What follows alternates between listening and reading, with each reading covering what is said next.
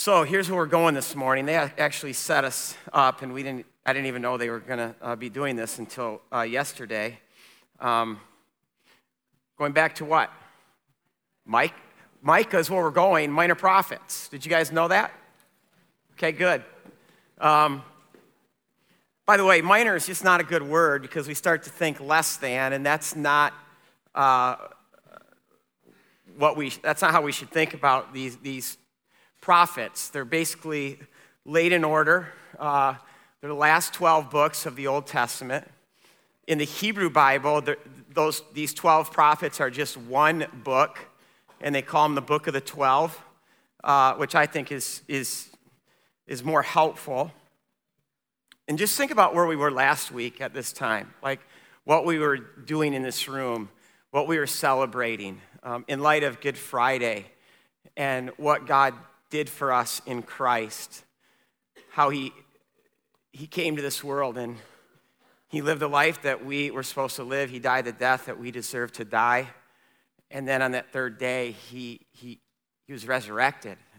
And what that means, uh, not just does it mean that Jesus wins and that he is alive, sitting at the right hand of God the Father right now, um, but that first day, of the week is the first day of new creation that God is unleashing in our world, and it has begun. Um, and we get to participate in that. We get to partner with, with God uh, to do that. He doesn't save us, redeem us, resurrection, resurrect us just so He can take us off to heaven someday. He does it so He can partner with us to repair a broken world that He loves. And here's what happens when God's people get off track Happens to me, it happens to everybody. The prophets. the prophets. I mean, we need the prophets today. Uh, the prophets are, are, are so important because the prophets will even scream and yell at us if they have to, to remind us no, this is who you are. This is your purpose for why you're in the world. Repent and get back onto that thing. Um, so today we're going to look at the book of Micah. And uh, seven chapters. I wasn't going to preach this weekend. I just found out. So you guys got to give me some grace today, okay? Um, to understand any prophet, we have to understand the background or the context in which uh, it is written. Um, Micah is, first of all, contemporary with Amos. And since we already studied Amos, we, we know a little bit of that background. Uh, we talked about Amos's world. Uh, first, Israel at that time is not a united nation. A civil war split them into a north and a south. The north is called what? Does anybody remember? Israel. The south is called Judah. Awesome. Um, we also said that that was a time, remember when Amos was writing, it was, it was when uh, Israel and Judah were both experiencing a golden age. Their borders expanded. They start to control important trade routes, causing uh, both trade and their economies to boom, resulting in this huge influx of wealth and prosperity. And this is the world in which Micah is born into as well. Micah, though, was born in a small town, a rural town called Mareshah. So think John Mellencamp. What song? I was born in a small town, taught to fear Jesus in a small town. You guys know that song, right? I know I'm really getting old, but that's all right. Uh, Micah is also contemporaries with another prophet. Uh, this, this prophet is a rock star prophet. Take a guess. Isaiah. Um, Isaiah is, is prophet in the big city to the big city of Jerusalem.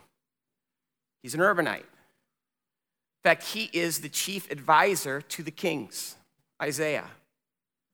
Micah, on the other hand, speaks from rural small town Judah. He is looking at all of this through the eyes of a working class farmer. I think this, you'll see how this gets played out. Uh, we need both of these prophets. We need both Isaiah, we also need Micah. This book, because I'm hoping you're going to read it this week, I can't explain it all, but it really is broken down into three sermons not preaching three sermons today. Um, but we're going to look at all three. Uh, the first sermon is chapters one and two. The second sermon is chapters three to five. And the third sermon is chapters six and seven. Each sermon pretty much has the same structure. First, it's Israel and Judah's sin that Micah lays out, followed by a warning of God's forthcoming judgment. Now, let me just say this before we dive into this. I need this. We need this. I think, like never before, we as God's people need to see our sin. We need to have that courage to face it. I think we need to see God's judgment towards our sin. And, and, and maybe a better word for judgment here is, is discipline. Uh, discipline is, is, is just one of those things that doesn't sit well with us today. It, it seems cruel, it seems unloving, it, it, it feels hurtful. Um, it's actually just the opposite. In fact, there are several places in the Bible where God says things like he says in Proverbs 3, verse 12, Hebrews 12 as well. Um, God says, I discipline those who I love. Think about that. So if you're receiving like discipline from God, it's because He loves you.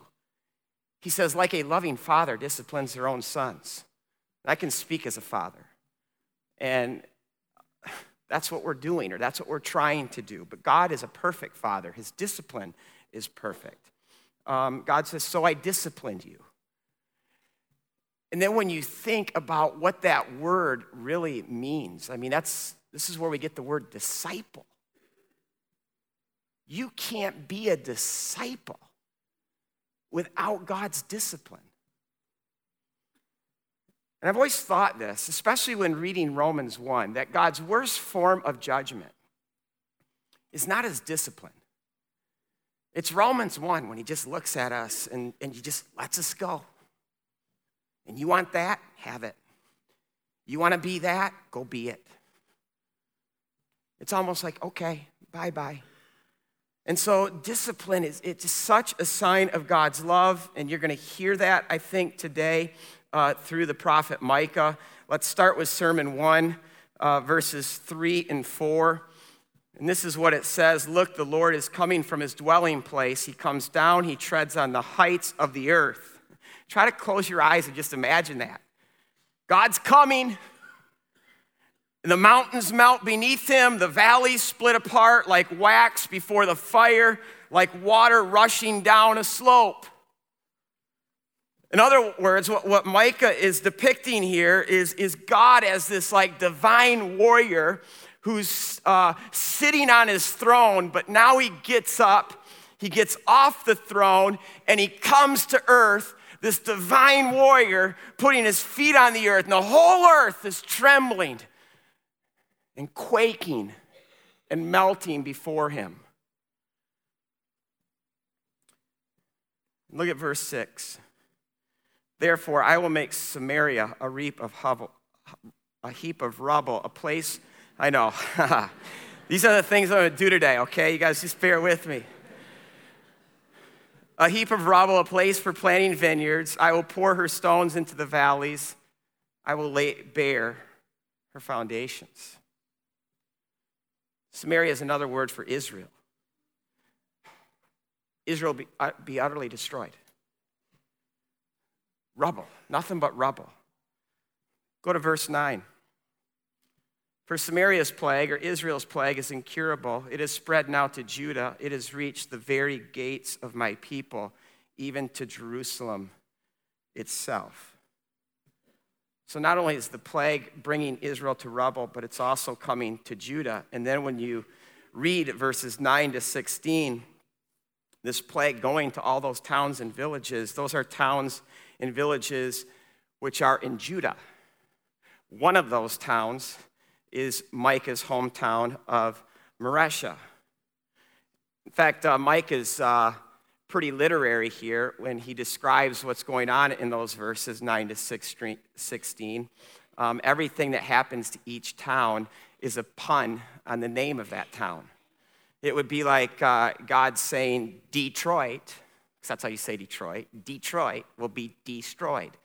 Or Grand Rapids will be grand ruined. Or Chicago, just go add a T after the I. C H I T, Chicago. Some of you caught that, some of you are still thinking about it.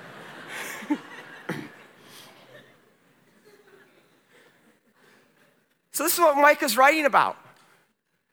And sure enough, soon after Micah's prophecy, Israel's golden age comes to an end. Superpower from the east rises up to rule the world. We talked about this a couple of times in the prophets the Assyrians and their power, how they swallowed up so much of that world, uh, nations, cultures, people groups, um, and they did it with these extreme forms of brutality. And in 722 BC, they come with their vicious war machine to unleash blitzkrieg on the northern kingdom Israel. Fact, have you ever heard the term scorched earth warfare? That's when peasant farmers who attempt to defend their homes and, and their village um, are slaughtered or rounded up and exiled as slaves, and everything is burned houses, fields, towns. Well, this is exactly what the Assyrians did, and this is what is described in verse 6. Judah spared, but only for two decades. Because in 701 BC, Assyria is going to come again. We talked about this too. And they're going to come and take out all of Judah except Jerusalem. The Assyrian king Sennacherib, in fact, we, we have his war diary to this day, which is fascinating. Um, and he writes in that, he says, I took out 48 of Judah's cities. I exiled 250,000 of its people to my land, and I walled its king up like a bird in a cage. So, who did this? Historically, historians will tell us that the Assyrians did this. The Bible, the prophets, say no, God did this. This is the divine warrior. In fact, you see it right there in verse 12. It says, This disaster has come from the Lord. And one of the questions you have to ask right now is why God? Not just, God, why would you allow this, but why would you cause this? That's next week in Habakkuk. This week we're in Micah. Um, I told you I really love Eugene Peterson's uh, ability to capture the voice, the style of the prophets in his translation, the message. So look at verses, uh, chapter 2, verses 1 to 3. And I have it up here uh, out of the message. Doomed to those who plot evil, who go to bed dreaming up crimes as soon as it's morning. They're off, full of energy, doing what they've planned. They covet fields and they grab them. They find homes and they take them. They bully the neighbor and his family. See people. They see people only for what? They can get out of them, God has had enough.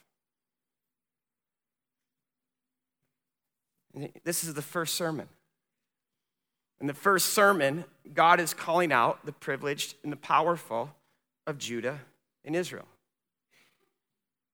The halves. He's calling them out. And here's where I want to make something absolutely clear there is nothing wrong with wealth, according to the Bible.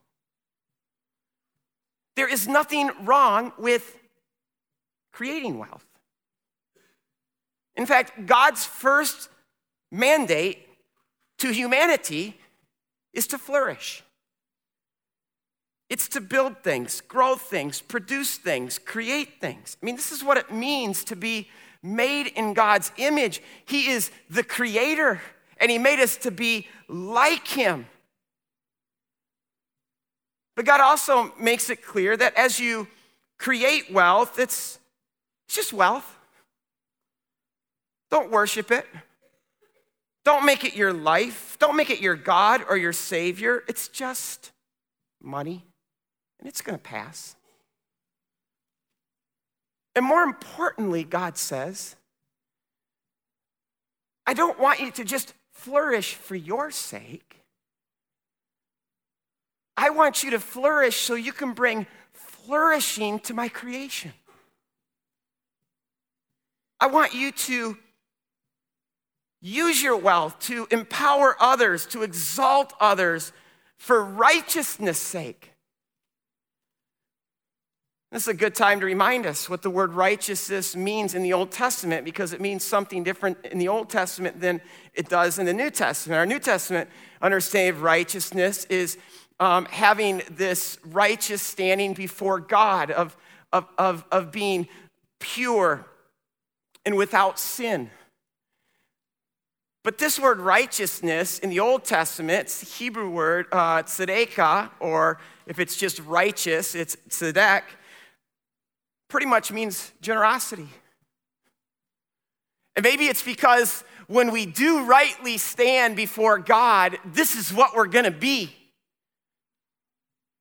We're gonna be what that word means, not even just generosity, it means radical generosity. In fact, it most literally means to disadvantage yourself so you can bring advantage to someone else. Now, in the ancient world, land is money. There's no cash, there's no bank accounts, there's no credit cards. Uh, land is the primary currency, which is why so much of God's instruction in the Old Testament that we call those laws that we've been freed from um, are actually instruction on how God's people are to steward their land, how they're, when they harvest it, um, how they're to tithe it and put it in the city gates to help those who need help. In fact, I even love it how God distributed the land in the first place when they first entered it. Not only did each tribe receive its specific allotment of land, but then that land was, was broken down, parceled out to each clan, and, and further parceled out to each family of each clan. And that land was seen as an inheritance from the Lord. And because the land already had all these ancient markers or ancient boundaries, um, it was parceled, parceled out to each family according to these ancient markers. In fact, you see these ancient boundaries all over the land to this day. Each family was giving their little piece of land to steward that for God. The psalmist says this He says, My boundary lines, referring to those ancient markers, what God had entrusted to him, they have fallen in pleasant places. The Bible's teaching us that, that what God has entrusted to us, we are to be content with it. This isn't a game of, of how much can I get or who can get the most. In fact, Deuteronomy 27 17 says, Cursed is anyone who moves a neighbor's boundary line. Proverbs 22 says, Do not move the ancient markers that your ancestors have set up. He says, And don't ever encroach on the fields of an orphan. And here's what I love about this this land was not the state's, it's what we would call private property. You owned it, you were responsible for it. You were to take what God had entrusted to you and you were to, to, to cause it to flourish. And then, as it flourished, God also instructed that you are not only responsible for your land, but you are also responsible for your neighbor and your neighborhood and your village and the vulnerable and the disadvantaged in your neighborhood or town. God says they are your responsibility. You are to do something about, about their situations, you are, to, you are to rectify it. I mean, God over and over again says you are to be righteous before me. Again, think radical generosity. But look at what Micah describes in 2 verse 2. They covet fields, they seize them, and houses and they take them. They defraud people of their homes. And what is this? It's not just taking land and property and homes, they are stealing their inheritance, which came from God. And then you go down to verse 9.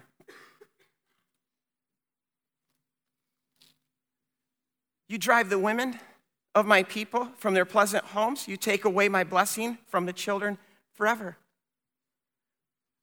Literally, the, the, the greed is, is causing women and children to be homeless. And so, that economic boom in which Amos and, and Micah uh, lived during,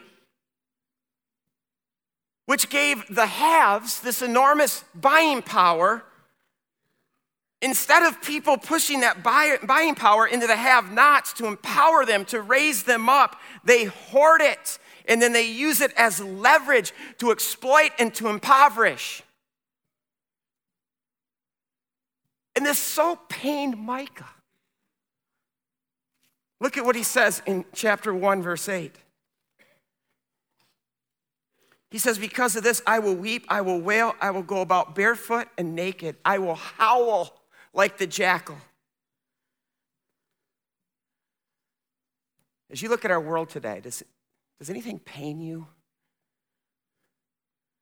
As you look at the nations, as you look at our neighborhoods, do you ever wonder if God might be today saying, I've had enough? I've had enough. Now, in the second sermon, which is in chapters three to five, now God's going to address the leaders and their culpability in all of this. Again, I want to look at how Eugene Peterson uh, expresses this out of the message, chapters uh, 3, 1 through 3, if I could have that. Listen, leaders of Jacob, leaders of Israel, don't you know anything? Don't you know anything of justice? He flips this on what it's supposed to be: haters of good, lovers of evil. I love this. Isn't justice in your job description?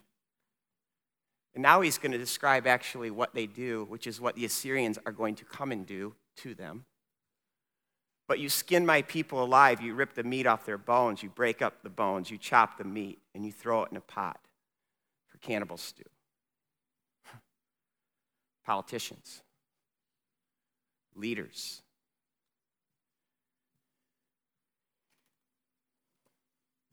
In fact, this whole chapter, chapter uh, three, is prophets and, and politicians, um, how they're working in sync. Um, maybe much like today, politicians in the media with their propaganda, working in sync at great expense to the people. Why? They're abusing power so they can protect their power. Here's the deal leaders can so quickly become monsters. And I know I'm stating the obvious when I say that. Come on, we're Americans. We don't trust leadership. Um, we don't trust political leadership. Um, but let me just say when a leader becomes a monster, that is not just on the leader, it's people who help produce that monster or monsters. In fact, look at what Micah says in 2 verse 11. If someone showed up with a good smile and a glib tongue, slick, can speak well, and told lies from morning to night, I'll preach sermons that will tell you how you can get anything you want from God. You want more money, you want the best wine, you name it. I'll show you how to get it from God, and you'd hire that guy on the spot as your preacher.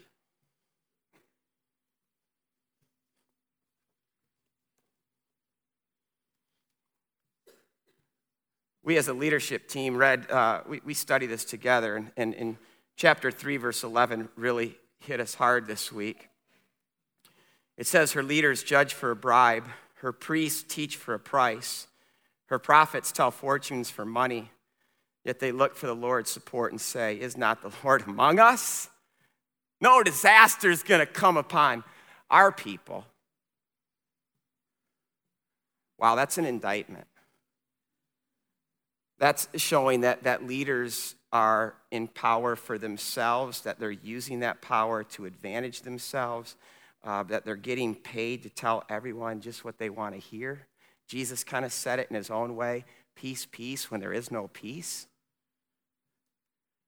Micah contrasts himself with these false prophets. Look at what he says about himself in verse 8 of chapter 3. But as for me, I am filled with the power, with the Spirit of the Lord, and with justice and might to declare to Jacob his transgression and to Israel his sin. That's what a true prophet does. They preach sin. How many of us preachers today are Micahs? How many of us are just false prophets?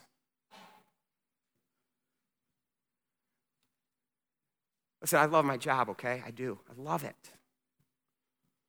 My boundary lines have fallen in pleasant places. Thank you, God. But if you think it's an easy thing to stand up here and preach the holiness of God, and to preach sin and to preach God's wrath towards our sin. If you want a little window into my life, I feel like every weekend I die a little death. And I feel it on Monday. But I refuse. And this church refuses to be a false prophet. We trust this book. We believe this book. It's our job to simply preach the book. Even this week, I'll say this I was so tempted, even with this. And I think Dan Mike publicly, right now, for not allowing me to do this, is to run this text to Christ because Christ is all over this book. But then I sat down and I just started reading it and reading it and reading it. I thought, oh my goodness, as a leader, as a pastor, I need this book. I need to hear Micah say, I need to hear God say, Rod, don't you ever peddle God's word for profit. Don't you ever preach the gospel for personal gain. I need to hear Micah say that God's fiercest judgment is going to be on his leaders.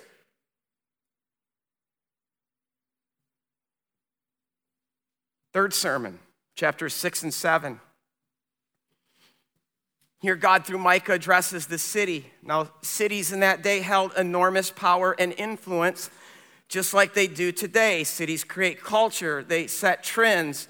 Uh, this is where the elites and the powerful, the rich and the famous live. In fact, I think you could say, as our city goes, so go, goes our nation.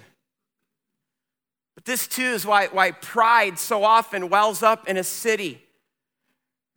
Urbanites tend to think that they're smarter and trendier and more cultured than those backwards people in the country. Listen to what God says to the city Micah 6 10 through 13. Are we having fun yet or not? Let me show you this from Eugene Peterson. Do you expect me to overlook obscene wealth that you've piled up by cheating and fraud? Do you think I'll tolerate shady deals and shifty scheming? I'm tired of the violent rich bullying their way with bluffs and lies. I'm fed up. Beginning now, you're finished. You'll pay for your sins down to your last cent. Hey, if the shoe fits, wear it, right? Do you know that Micah is the first prophet to boldly state what was utterly unimaginable to people? And that is that Jerusalem would be destroyed. They couldn't imagine it. And I'll tell you why they couldn't imagine it. This, this also comes up in Jeremiah chapter 7 and other places in the prophets. It's simply because God has his house here. God's not going to let his city, where his house is, ever be destroyed. They couldn't imagine it. And yet, Micah is the first prophet to say, listen to this in Micah 3, verse 12. Zion, which is another name for Jerusalem, will be plowed like a field. Jerusalem will become a heap of rubble, and God's house a mound overgrown with thickets.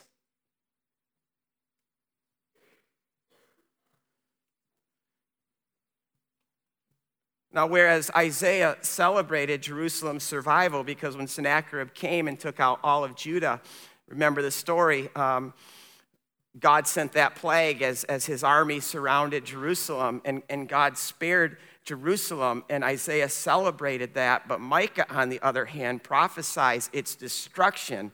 And maybe this is the difference between an urbanite prophet and a small town prophet maybe Micah was willing to prophesy something that Isaiah wasn't. I don't know. But I think it's in this third sermon where we most get God's heart. In fact, look at the heading, chapter 6. The Lord's case against Israel. Some of you have the Lord pleads his case because what Micah depicts uh, at the beginning of this chapter is this great court scene where even the whole world, all creation is present and they're watching. And you have God speaking from one side of the room, you have Micah speaking from the other side of the room. They're both speaking in first first person. And first, God makes his case in verses one to five. It's almost like God is vindicating himself as he's speaking. He says, You know, my people, look at what I've done for you. I redeemed you, I, I, I brought you out of slavery. I, I raised up Moses for you. I guided you so that you may know of all my righteousness, all my generosity. And then Micah speaks and he kind of unfolds his fears and tensions and all this. He says, God, how do I come to you? Shall I present to you burnt offerings? Will you be pleased with a thousand rams? Shall I offer my firstborn? And then God unfolds the deepest desire of his heart for his people. This is what the Lord requires that you do justice, that you love mercy, and that you walk humbly with your God. That's what I want.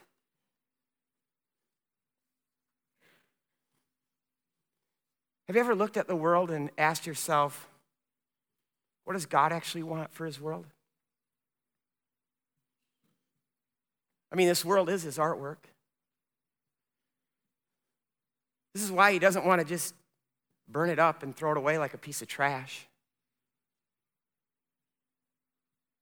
The Bible tells us He wants to restore it, He wants to reconcile it, He wants to redeem it, He wants to resurrect it, He wants to remake the goodness of Eden, permeate it. So, any fire that the Bible talks about, even scorched earth that we see in Micah, it's only to refine, it's to beautify, it's to redeem, it's to restore. That's what God wants. And what is it that God wants for his people? He showed you what is good. Not just good as opposed to bad, but, but good. Think about the first time this word is used. When God made the world, He said it was good, it was good, it was good. We're talking about what is Eden good. He has shown you, O mortal, what is good, Eden good. Because that's what He wants for His world. He wants His whole world to be Eden good. And Eden to God is not a tropical paradise. It's people who do justice, who love mercy, and who walk humbly with their God. That's paradise. That's the paradise that God created. That's the paradise that God wants to bring to all creation, and He wants to do it through us. And justice is so at the heart of God. It's it's, it's why he's good. So when the people that he chooses as his own precious to be a holy nation, a kingdom of priests, to put God's justice and mercy on display, when that doesn't happen, but instead it's injustice in all its ugly forms, year after year, generation after generation, God will come to a point where he says, I have had enough. The divine warrior will then come and bring justice to injustice. You have to know that. That's what the prophets are just begging for us to know. Micah doesn't end here. Because one of the things that I left out in all three of his sermons is how each one of those sermons ends with hope. It's first the hope of God one day restoring Israel. It's the hope of God restoring Jerusalem, that one day Jerusalem is going to be the meeting of heaven and earth, and that God is going to live there, and that the nations are going to stream to Jerusalem. And why are they going to stream there? Because of the greatest hope of this book that's everywhere. Messiah, Christ, is going to become king. And he's going to be king not just to the Jews, but he's become king to the nations. And he's going to bring real peace to the world. As Micah puts it, swords will be beaten into plowshares. Think about that hope. What's behind all of this? It's because God is more than just a God of justice. Because at the end of the book, right in, in, the middle of chapter 7, in verses 7, verses 8 and 9, Israel is personified as someone who's just kind of sitting all alone in the dark, in shame and defeat, utterly humiliated. In fact, let me just read this. It's here how Micah puts it.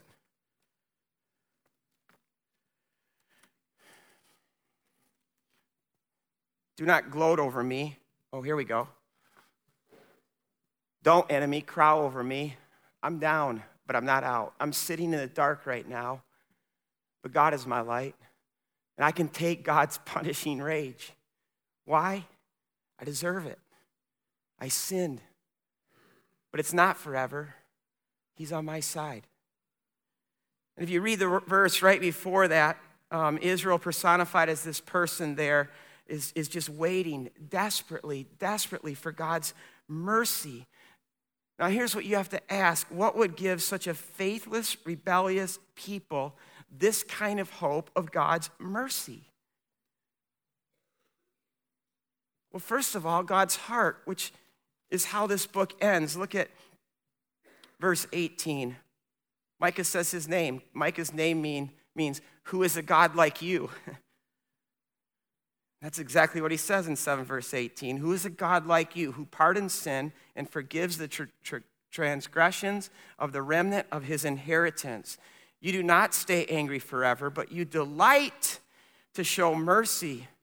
And you will again have compassion on us. You will tread on our, our sins underfoot, and you will hurl all of our iniquities into the depths of the sea. It's God's heart. His mercy. His mercy always, in the end, wins out. So it's at the end of the book. The book is all about God's justice, but the book ends with God's mercy. And think about this chapter, it begins in God's courtroom. And who can stand in that courtroom? Before the most righteous judge who's going to execute perfect justice. We're all guilty. As Isaiah said when he was ushered into that courtroom, Woe is me, I am ruined. I am a man of unclean lips. I live among a people of unclean lips, and my eyes have seen him. This chapter doesn't end in a courtroom. This whole book ends with covenant. Micah says, You will be faithful to Jacob, you will show love to Abraham as you pledged an oath to our ancestors in days long ago. That covenant that God made with Abraham oozes God's mercy. It's God's promise to Abraham Abraham, my heart is forever bound to you, your family, your people. I can't let you go. In fact, the thing that should separate me from you, your unfaithfulness and your rebellion and all your un- injustices, I'm going to tell you right now as I make this covenant, all of that is going to be on me. I'm going to pay for it. And this is what Micah is remembering. This is how he ends the book. And, and think about that divine warrior at the beginning of the book, but then think about that divine warrior later in our Bible who leaves his throne again, lays aside all his power and glory, becomes the lowest slave. And he's going to get down, he's going to wash his disciples' feet. It's the lowest, only the lowest of the low did this. And he washed feet of those who are going to desert him, deny him, betray him. He's going to become one of the greatest victims of injustice. He's going to be mocked, spit upon, tortured. You see your divine warrior hanging on a cross? And that cross is both the courtroom of God and it's the covenant of God. It's the fullest expression of God's perfect justice and his never ending mercy. It's God's justice to all those who've been exploited, oppressed, abused. By his wounds, we are healed. And it's God's mercy to every one of us who has rebelled, who has been unfaithful. Even greedy priests, pastors, politicians. Paul said, For he who knew sin, referring to Christ, he became sin. He became our sin. He absorbed our sin into himself and he paid for it there on the cross. Why, why says Paul? So that we could become the righteousness of God. Think about that Hebrew understanding of righteousness. Paul's saying so that we could become the radical generosity of God because that's what the cross is. It's the radical generosity of God in Christ. It's where God so disadvantaged himself for our sake, sake so he could bring ultimate advantage to us, to raise us up, to heal us, to pour all his riches upon us. And Paul says, when you see that and you trust that with your very life, Paul says, you will become that. You will become the righteousness of God. You will become the radical generosity of God. Where money's just money. Net worth isn't our self worth. And we're free to make money, lots of it. And we're free to give money away, lots of it. Because it's easy come, easy go. And we become radically generous not just with our wealth, but with our time and our lives. And I want to end this by being the coach in the locker room. I love this team. I love Crossroads. I, in light of what we're even talking about, God, He's, he's pushing righteousness into this community. But listen, there's so much more for us to do and to be.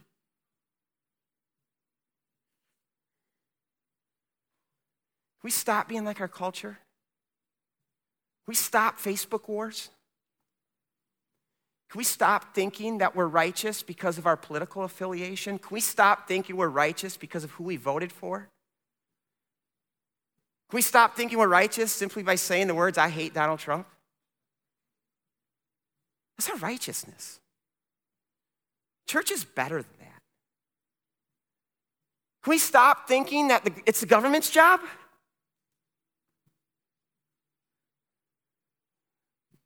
One of my best friends in college, I hadn't seen him in a long time. He was first in politics, then he was in Africa, creating safe zones in places like Somalia, seeing these refugee camps and all that. He came to Grand Rapids about two months ago.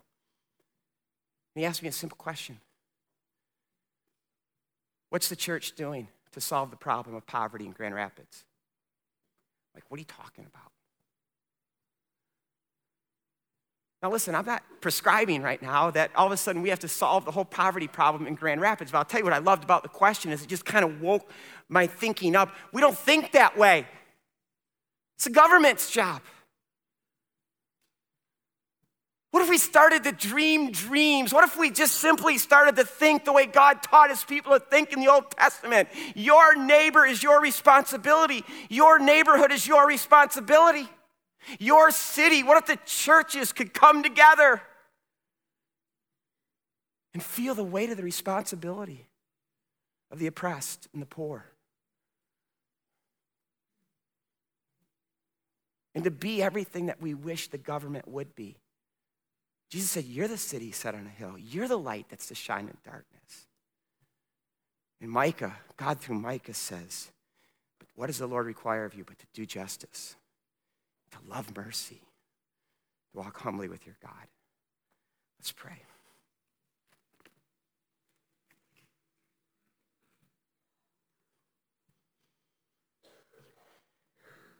God, you made it very clear to Abraham right out of the gates I'm going to bless you, Abraham. I'm going to bend the knee to you, Abraham. I'm going to make myself small to make you great so that you can be a blessing, so you can make yourself small, to make others great. May it be so, Lord, through your people. In Jesus' name, amen.